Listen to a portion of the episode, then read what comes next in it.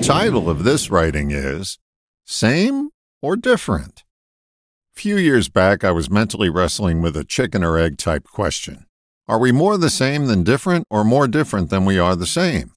I guess there's never going to be a correct answer, but it was fun to explore the query. Isn't query a great word? Seems to me that most of our differences are conditioned and cosmetic, and our similarities are deeply hardwired.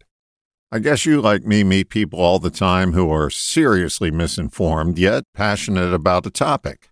I have differences with them. They'll argue for their limitations with a set of limited, flimsy facts and are blind to anything that actually discounts their version of reality. I'm also the same as them because I'm capable of doing the same thing getting on a soapbox without anything to sell. Yet there is a life force that animates me, and as best as I can tell, it also animates every other living creature. At a base level, that makes us the same. Where we become different is when we argue that my life force is better than your life force. That's like arguing that your bleach is better. Bleach, no matter the brand, has the exact same chemical makeup, otherwise, they can't call it bleach.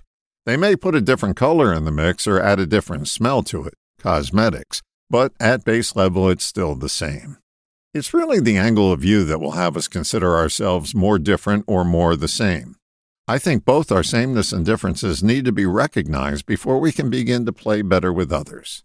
When differences become the spice of life rather than the meal, that's when we know we have embraced our sameness. Differences are the tip of the iceberg. The bulk of that huge mass is unseen sameness.